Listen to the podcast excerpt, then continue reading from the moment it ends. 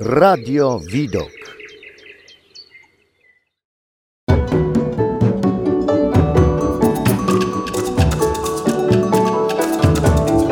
Obierze świat.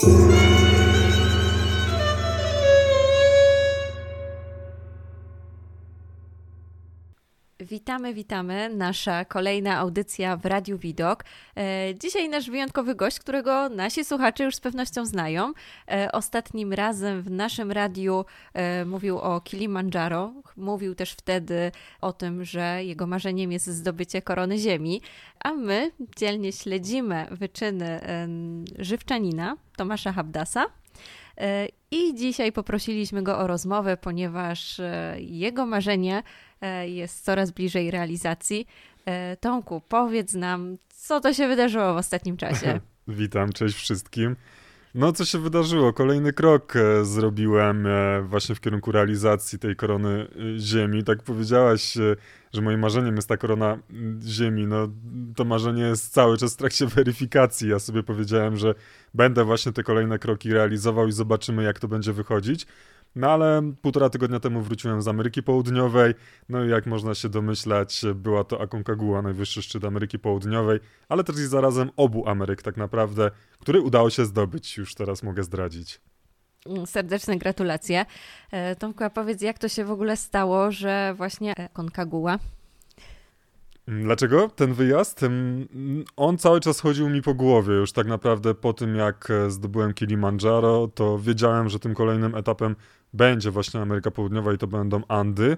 Natomiast e, cały czas trochę tak odkładałem ten szczyt i, i ten kierunek, najpierw ze względu na, na pandemię, na, na COVID, gdzieś tam te loty i te dalekie podróże były niemożliwe. Później troszeczkę sobie mówiłem, że muszę potrenować, muszę się przygotować, bo to jednak jest e, nieco inne wyzwanie niż Afryka i niż Kilimandżaro. Natomiast e, zdarzyła się taka okazja, tak naprawdę trochę spontaniczna, że ten wyjazd się po prostu pojawił przed moimi oczyma i wiedziałem, że jest taka możliwość, żeby w styczniu polecieć do Argentyny. Zadałem kilka pytań osobie, która prowadzi prowadziła ten wyjazd. Okazało się, że jest to faktycznie w zasięgu ręki i że fizycznie jestem gotowy tak naprawdę na to, żeby jechać do Ameryki Południowej. No i zdecydowałem się w połowie grudnia na to, żeby miesiąc później polecieć właśnie do Ameryki Południowej i nie odkładać po prostu tego na przyszły rok, tylko faktycznie już ten rok zacząć z pompą i zacząć od tego prawie siedmiotysięcznika. Mhm. E, czyli właściwie miałeś miesiąc na takie konkretne przygotowania do wylotu do Ameryki, zgadza się? Tak, tak. E, na moje szczęście kondycyjnie i fizycznie byłem przygotowany, bo mam to ogromne szczęście być w górach dosyć często i tak naprawdę w ten sposób głównie trenować, plus uzupełniać to jakimiś tam treningami w mieście, na przykład na siłowni. No ale cała kwestia związana z kupnem biletów i przede wszystkim z dokupieniem sprzętu, który tam będzie mi potrzebny, bo nie miałem wszystkiego i nie byłem tak w 100% przygotowany na to, żeby już spakować plecak i lecieć do Argentyny, więc e, o to akurat musiałem zadbać. Jeszcze przy okazji były najpierw święta bożonarodzeniowe, później Sylwester, więc tak naprawdę wszystko sobie odłożyłem na ten styczeń i ten czas skrócił się do trzech tygodni, nie, już nie do miesiąca, plus załatwienie wszystkich kwestii formalnych, bo Aconcagua już jest trochę innym szczytem. Tutaj wymagana jest wcześniej wizyta u lekarza na przykład, załatwienie też pewnych zezwoleń, no ale udało się wszystko dopiąć na ostatni guzik. E, jesteśmy bardzo dumni, bardzo. Dziękuję. E, nasze radio nosi nazwę Radio Widok i tak podejrzewam, że były świetne widoki ze szczytu. Zacznijmy od tego od końca, od tego ostatniego dnia, mhm. co czułeś, kiedy znalazłeś się na szczycie, e, a później poprosimy Cię, żebyś nam po kolei opowiedział kolejne dni zdobywania tego szczytu. No, sam szczyt, no to był na pewno wyjątkowy moment, aczkolwiek ja często powtarzam słowa Jerzego Kukuczki, który powiedział kiedyś, że ta największa radość nie jest na szczycie, ale na kilka kroków przed szczytem, kiedy się już go widzi i człowiek wie, że już no nic nie stanie na przeszkodzie, już dojdzie się do tego szczytu. Faktycznie miałem taki moment, kiedy już e, widziałem ten wierzchołek Akonkaguły i, i wiedziałem, że to jest kwestia kilku minut i pamiętam, że jeszcze nasz lider Tomek Kobielski tak popatrzył na mnie i powiedział, no solidny krok do przodu, co? Tysiąc metrów wyżej, kolejna, kolejna góra prawie siedmiotysięcznik, fajny robisz krok w swojej karierze i tak sobie wtedy pomyślałem, no tak, ja za chwilę będę tam stał, już nic nie stanie mi naprawdę na przeszkodzie i to był bardzo fajny moment. Natomiast nie ukrywam, że wielka radość też była na szczycie. Natomiast e, no to było tak, że jak stałem, Aconcagua ma dosyć wypłaszczony wierzchołek i tam faktycznie jest trochę, jest sporo tego miejsca. Były dwie zresztą duże ekipy oprócz nas, argentyńskie w tym samym momencie. Każdy miał swoją przestrzeń, nie musieliśmy się gnieździć w jednym małym miejscu. I ja sobie tak stałem na tym szczycie, tak chodziłem dookoła, patrzyłem na te wszystkie widoki i dopiero sobie pomyślałem, że no jestem, stoję, jestem na Aconcagule, na najwyższym wierzchołku Ameryki Południowej. Zrobiłem to, tym bardziej, że droga na szczyt, no była troszeczkę z przeszkodami w moim wypadku i pewnie za chwilę o tym powiem trochę więcej w moim przypadku. Natomiast e, no tam na szczycie pomyślałem sobie, no tak, to jest właśnie ten moment. Jestem na szczycie i, i kilka łez mi napłynęło do, do oczu i, i naprawdę poczułem taką ogromną wewnętrzną satysfakcję i, i radość właśnie z tego tytułu i to był naprawdę bardzo fajny moment, ale jak to zwykle bywa w górach wysokich, trzeba mieć świadomość tego, że trzeba jeszcze zejść więc e, nie spędziliśmy tam też na szczycie nie wiadomo jak dużo czasu, to może było około 25 minut i zaczęliśmy zejście, tym bardziej, że już też była dosyć późna pora, musieliśmy zejść do, do obozu niżej. I chyba drugim takim momentem było, gdy mm, kolejnego dnia wróciliśmy już do base campu, do tego obozu niżej i kupiliśmy sobie z chłopakami piwo za 5 dolarów i wznieśliśmy ten pierwszy toast po, po zejściu ze szczytu i to był też naprawdę bardzo fajny moment. Ja dopytam jeszcze o te widoki, mhm. muszę. E, czy te widoki coś ci przypominają? W sensie, czy y, my, osoby, które byłyśmy generalnie gdzieś tam zawsze niżej, czy porównałbyś te widoki e, do jakiegoś szczytu, e, który jest bliżej w naszym zasięgu? Mm, no trudno powiedzieć. Nawet dzisiaj moja mama pytała mnie, jak w ogóle porównuję Kilimandżaro do Akonkaguły, jak widoki, w ogóle cała przygoda. Ja powiedziałem, że no Aconcagua to jest zupełnie coś innego, bo to jest ogromne pasmo górskie, to są Andy, gdzie tych gór dookoła jest bardzo dużo, a Kilimandżaro to jest wolno stojąca góra i widoki są zupełnie inne. Więc tam ze szczytu Akonkaguły naprawdę wygląda to niesamowicie, bo tych gór dookoła jest bardzo, bardzo dużo, a z drugiej strony mm, teraz w okresie letnim tak naprawdę nie ma tam aż tak dużo śniegu, więc tych wierzchołków, tych szczytów, które są zaśnieżone albo gdzie jest lodowiec, nie ma też aż tak bardzo dużo, a Concagua też ma to do siebie, że ona bardzo mocno wystaje ponad całe Andy i tam nie ma innych, nie wiem, 6000 paręset metrów, tylko jest ta jedna Aconcagua i ona bardzo mocno wystaje ponad całe pasmo, więc można naprawdę z góry podziwiać to wszystko, co jest dookoła i przepięknie to wygląda.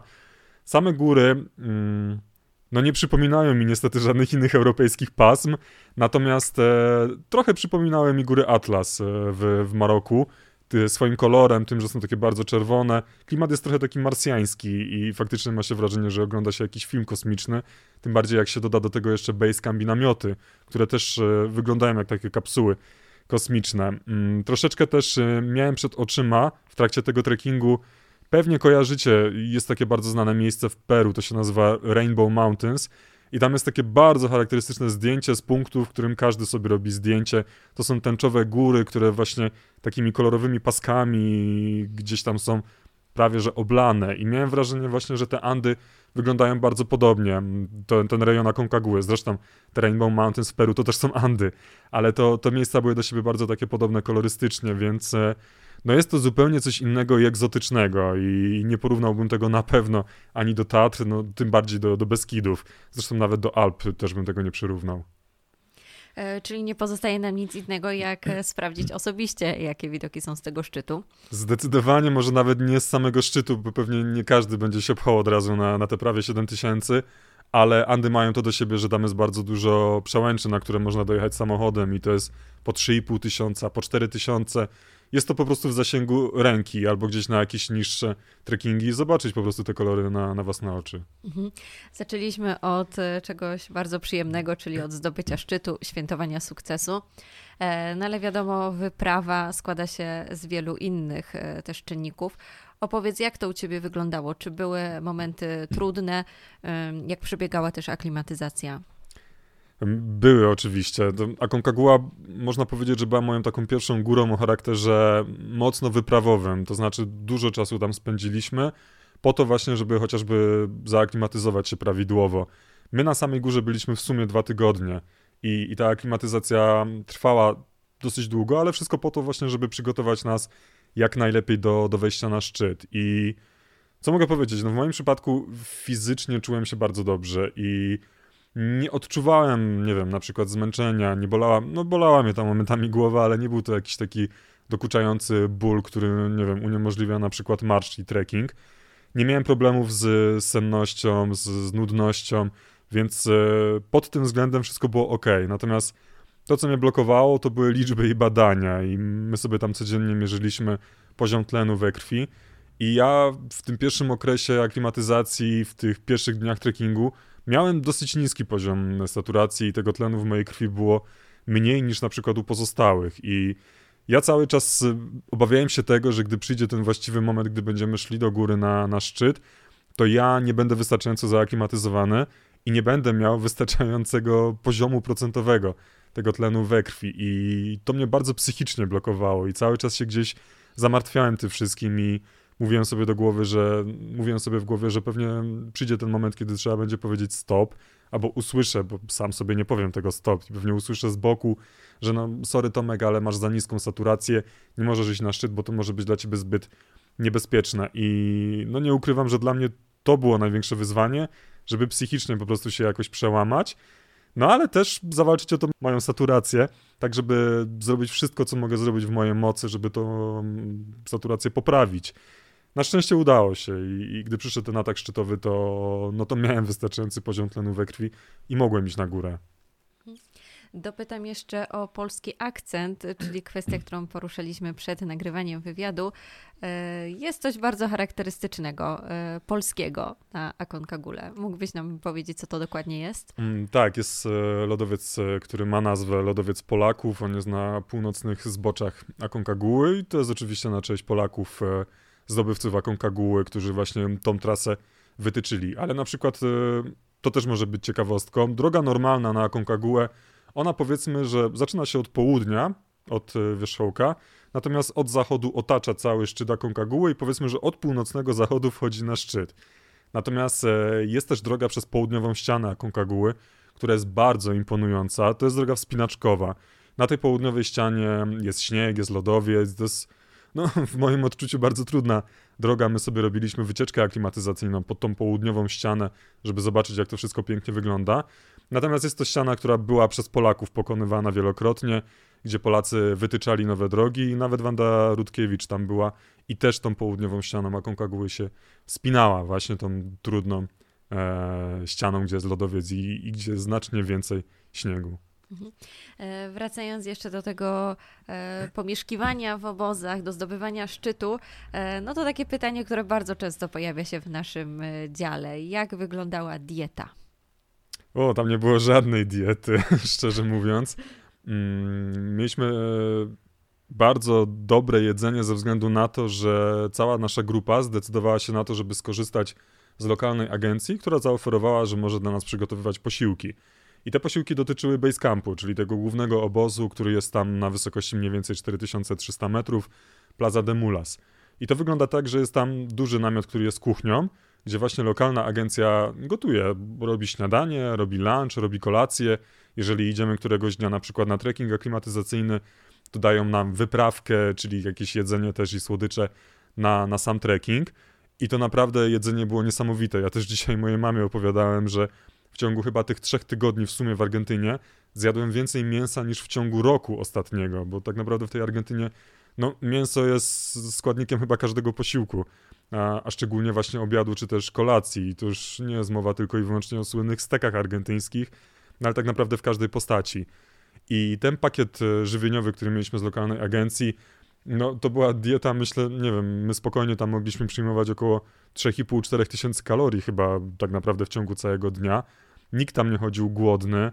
Były naprawdę przepyszne obiady, gdzie zawsze mieliśmy zupę, mieliśmy drugie danie, był kawał mięsa, naprawdę kawał. W Polsce chyba nikt w restauracji nie podaje aż tak um, dużych dań. I zawsze był też deser i te desery codziennie były inne. To albo było jakieś ciasto, albo był to jakiś mus czekoladowy, więc ja naprawdę byłem pod ogromnym wrażeniem tego, jak e, kucharki i kucharze na tej wysokości byli w stanie tam gotować i codziennie serwować nam zupełnie coś innego.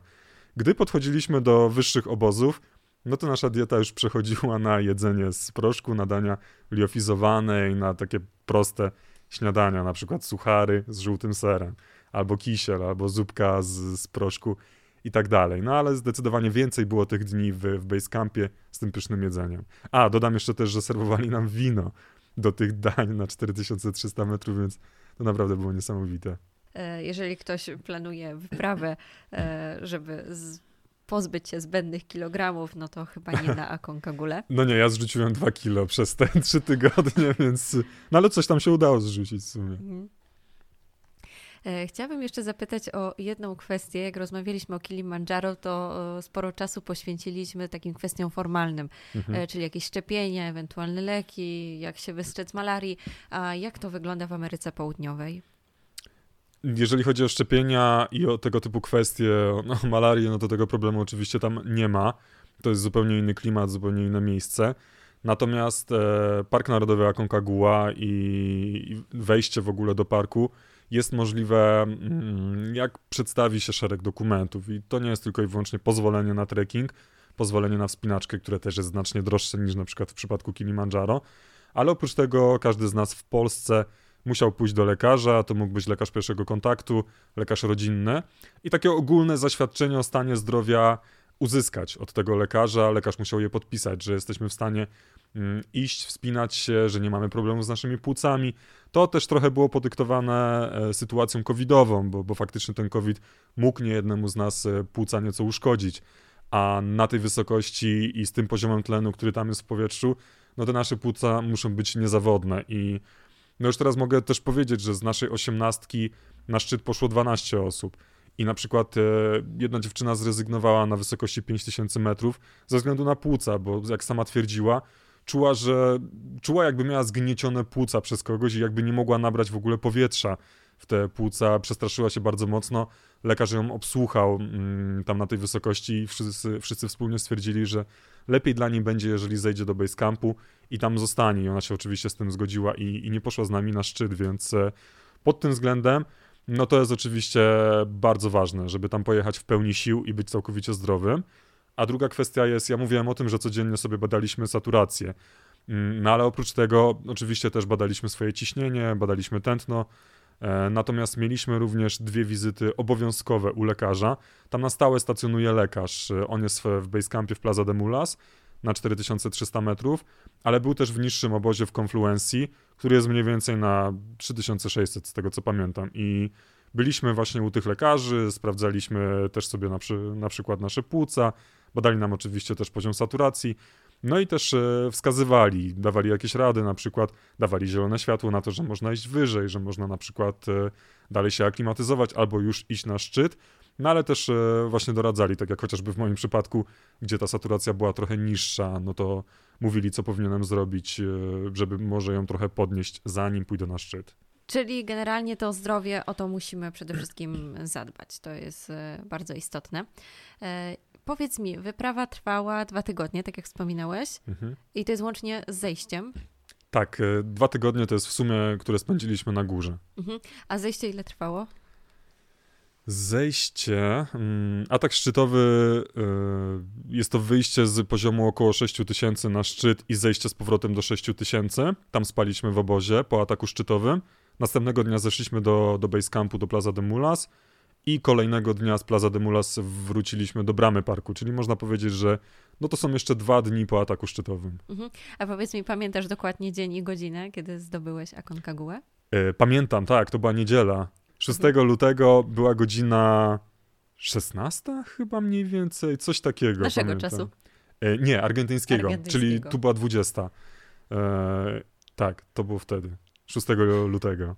No to teraz już musisz koniecznie sobie zapamiętać. tak, tak, tak. Ale pamiętam, że była niedziela, bo to akurat mocno cały czas akcentowaliśmy i rozmawialiśmy o tym, że mm, jak byliśmy oczywiście w Plaza de Mulas i analizowaliśmy, nasz lider głównie analizował, którego dnia możemy iść, ile powinniśmy jeszcze odpocząć, kiedy będzie najlepsza pogoda. I to nam się tak bardzo mocno wyryło w głowie, że w niedzielę jest okno pogodowe, w niedzielę idziemy na szczyt, w niedzielę będziemy na Aconcagule. No właśnie, jak mówisz tutaj o pogodzie, to powiedz mi, sprzyjały Wam warunki atmosferyczne, czy może rzeczywiście były jakieś trudności? Bardzo nam sprzyjały. Tam e, w tym okresie w lutym oczywiście jest e, lato w Argentynie, natomiast to nie oznacza, że w wysokowandach nie ma śniegu i nie pada śnieg, bo my trafiliśmy kilka razy na padający śnieg. Pamiętam też, jak e, w trakcie ataku szczytowego ja tak mówię cały czas ten atak szczytowy, tylko atak szczytowy to oczywiście może być ten główny dzień, kiedy z 6 tysięcy szliśmy na, na szczyt, natomiast tak naprawdę ja trochę rozumiem też atak szczytowy jako 4 dni, kiedy my po prostu z base campu wyszliśmy do kolejnych obozów już celem pójścia na szczyt. I pierwszego dnia, gdy z base campu poszliśmy do pierwszego obozu e, wyżej, na wysokość to było chyba około 5000, 5500 metrów, niecałe, to złapała nas śnieżyca, zaczął bardzo mocno sypać śnieg, wiatr przy tym wszystkim, a my musieliśmy postawić nasze namioty, więc to była też mm, dosyć ciekawa lekcja tak naprawdę. Myślę, że z boku to mogło wyglądać komicznie, gdy ten wiatr trochę nam porywał te namioty, my się staraliśmy je rozłożyć, było zimno jeszcze przy tym wszystkim. Natomiast e, wiedzieliśmy, że ok, teraz się przemęczymy, teraz jest gorsza pogoda, ale w niedzielę ma być to okno pogodowe. I miał być też bardzo słaby wiatr, co jest idealną sytuacją, bo Aconcagua nawet w środku lata w Argentynie to jest bardzo zimna góra i o tym wszyscy mówią, że to jest e, potwornie zimna góra, gdzie można się łatwo nabawić różnych odmrożeń, czy to w dłoniach, czy też na, na stopach. Dlatego zalecane jest e, ubieranie się tam w bardzo grube kurtki puchowe, specjalne buty, które mają botek wewnętrzny. I tam najgorszy jest wiatr po prostu. To nawet nie chodzi o niską temperaturę, tylko chodzi o wiatr, który potrafi być bardzo mocny. I ja pamiętam, jak na początku stycznia sprawdzałem prognozy pogody, gdzieś tam sobie, tak żeby sprawdzić mniej więcej, jak to wygląda na Aconcagule. I widziałem na przykład te prognozy, że temperatura minus 10 stopni, odczuwalna minus 30, ze względu na bardzo silny wiatr. Więc y, gdy my oglądaliśmy prognozy pogody i wiedzieliśmy, że w tą niedzielę ma być y, słonecznie i ma być bardzo słaby wiatr, ten wiatr chyba był prognozowany na poziomie 25-30 km na godzinę, czyli do przeżycia, to wiedzieliśmy, że to jest najlepszy dzień. Finalnie okazało się, że wiatru prawie w ogóle nie było. I ja pamiętam, że mm, na ostatnim etapie, kiedy już byliśmy na wysokości chyba 6700, mieliśmy ostatnią przerwę, i ja mówię, że no kurczę, no chyba ściągam tą grubą kurtkę i idę w cienkiej kurtce puchowej, bo jest naprawdę ciepło i nie wieje wiatr. I tak zrobiła połowa grupy. I na szczycie spokojnie mogliśmy sobie właśnie w tych cienkich kurtkach puchowych tam chodzić, ściągnąć rękawiczki, żeby zrobić zdjęcia, nagrać jakieś filmiki. Mieliśmy wspaniałą pogodę właśnie mm, w ten dzień na ataku szczytowym.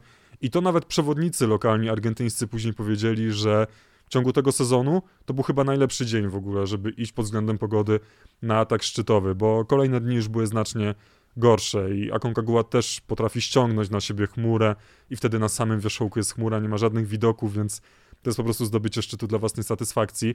No oczywiście każdy z nas miał tą satysfakcję, ale my dodatkowo mieliśmy jeszcze widoki, więc dzień chyba wybraliśmy idealny na ten atak szczytowy. Mhm. Czy oprócz Aconcagua udało Ci się zobaczyć coś e, w Ameryce Południowej? Mm, niedużo, to od razu przyznam. Ja też, e, jeżeli ktoś mnie kiedyś będzie pytał, czy byłem w Argentynie, no ja powiem, że tak, byłem w Argentynie, ale zbyt dużo to ja tam nie widziałem, mhm. bo tak naprawdę byliśmy stricte na Concagule i to był nasz główny cel, ale spędziliśmy w sumie cztery dni w Mendozie, w, w miasteczku właśnie pod Andami. Przepiękne, niesamowite miasto. E, no i spędziłem też noc w Buenos Aires, ale patrząc tylko i wyłącznie na przykład na tą Mendozę i no i też na Argentyńczyków, którzy byli w, na Concagule, to ja byłem pozytywnie zaskoczony tym, e, jaką Argentynę zobaczyłem. Myślę, że w głowie miałem trochę inny obraz, a, a zobaczyłem naprawdę uśmiechnięte, zadbane miasto, które aż zachęcało do tego, żeby tam żyć. W ogóle Mendoza była przepięknie zielona, tam wszędzie były parki, wszędzie były drzewa. Ja byłem totalnie w szoku, jak zobaczyłem, że większość ulic w centrum była porośnięta z boku drzewami i te drzewa tworzyły specjalną aleję i specjalny też taki parasol ochronny przed słońcem w tych miastach. Tam znajomi, którzy się trochę lepiej znają na roślinach, powiedzieli, że to były chyba platany, takie specjalne drzewa, które przepięknie tam wyglądały. I w ogóle ci Argentyńczycy uśmiechnięci, weseli, bardzo pomocni, no naprawdę aż chce się wracać do takiego państwa, więc y, jak na pierwszą moją styczność z Ameryką Południową, ja byłem zachwycony. Mhm. E, Tomku, Twoja pasja stale się rozwija. E, czy mógłbyś nam coś e, powiedzieć na temat współpracy z Adventure 24? Hmm, co ja mogę powiedzieć? Jestem bardzo zadowolony, że ta współpraca się pojawia teraz i że będę miał teraz okazję działać właśnie z Adventure 24 i z Tomkiem Kobielskim, który jest e, szefem właśnie tej agencji. No, cieszę się głównie z tego powodu, bo to jest agencja stricte wyprawowa górska i wiem, że będę mógł z jednej strony też jeździć w te kierunki i na te góry, które już znam, ale też i poznawać przede wszystkim właśnie nowe miejsca. No, już teraz miałem przedsmak i poznałem Aconcagua i Argentynę, kto wie, czy za jakiś czas nie będę tam wracał, więc e, zobaczymy, jak się sytuacja rozwinie. No ale już w tym roku z jednej strony zawitam do państw i na szczyty, na których już byłem, ale pojawię się też i w nowych miejscach, ucząc się po prostu nowych kierunków, do których docelowo będę mógł też e, zapraszać innych i gdzie będę jeździł jako lider mm, grup, więc e, naprawdę jestem bardzo podekscytowany tą współpracą. Przypomnisz nam, gdzie możemy Cię śledzić? E, jasne, jak najbardziej. W, social mediach można mnie śledzić pod nazwą w szczytowej formie. Jest też blog, strona internetowa www.szczytowejformie.pl. Tam myślę, że najwięcej bieżących informacji na mój temat, ale można też poczytać na przykład przewodniki i książki, które miałem okazję napisać i które niedługo będą też wydane. Powiedz nam, co to za przewodniki jeszcze na koniec. E, póki co został wydany przewodnik po Bieszczadach. Jeżeli ktoś planuje wycieczkę w Bieszczady, to zachęcam. Wydawnictwo Bezdroża. Jest też e-book e, skazany na szczyty, w którym trochę opisuję tą moją górską historię. No i mogę już teraz zdradzić, że w tym roku, w okolicach czerwca, będzie wydany nowy przewodnik. E, mogę powiedzieć, że nasz, bo opisałem w nich takie, moim zdaniem, najciekawsze, najbardziej atrakcyjne miejsca w Beskidzie Żywieckim, Śląskim i Małym. Więc mam nadzieję, że dużo osób zainspiruje też do tego, żeby właśnie tutaj, w nasze okolice Żywiecczyzny przyjechać. No myślę, że to też jest e, świetny temat na kolejny wywiad. Myślę, że nasz Beskid Żywiecki jest równie piękny jak Aconcagua i myślę, że jesteśmy w stanie e, opowiedzieć o wielu wspaniałych miejscach. Tak, ja też tak uważam. Mamy naszą e, Babią Górę, która często jest określana mianem Kilimandżaro tutaj naszym Beskidzkim, więc myślę, że i też Aconcagua jakaś się tutaj znajdzie. Dobrze, Tomku, zatem e, czekamy na kolejną rozmowę, a ja dzisiaj bardzo Ci dziękuję za to, że e, zechciałeś się spotkać, za to, że e, zawsze jesteś chętny na rozmowę w Radiu Widok i życzymy Ci wszystkiego dobrego i kolejnych wspaniałych wypraw. Dziękuję serdecznie i do zobaczenia przy następnej okazji. Do usłyszenia. Do usłyszenia.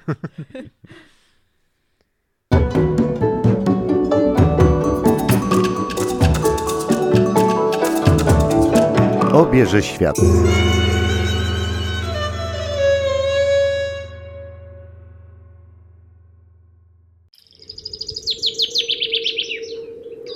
Radio Widok.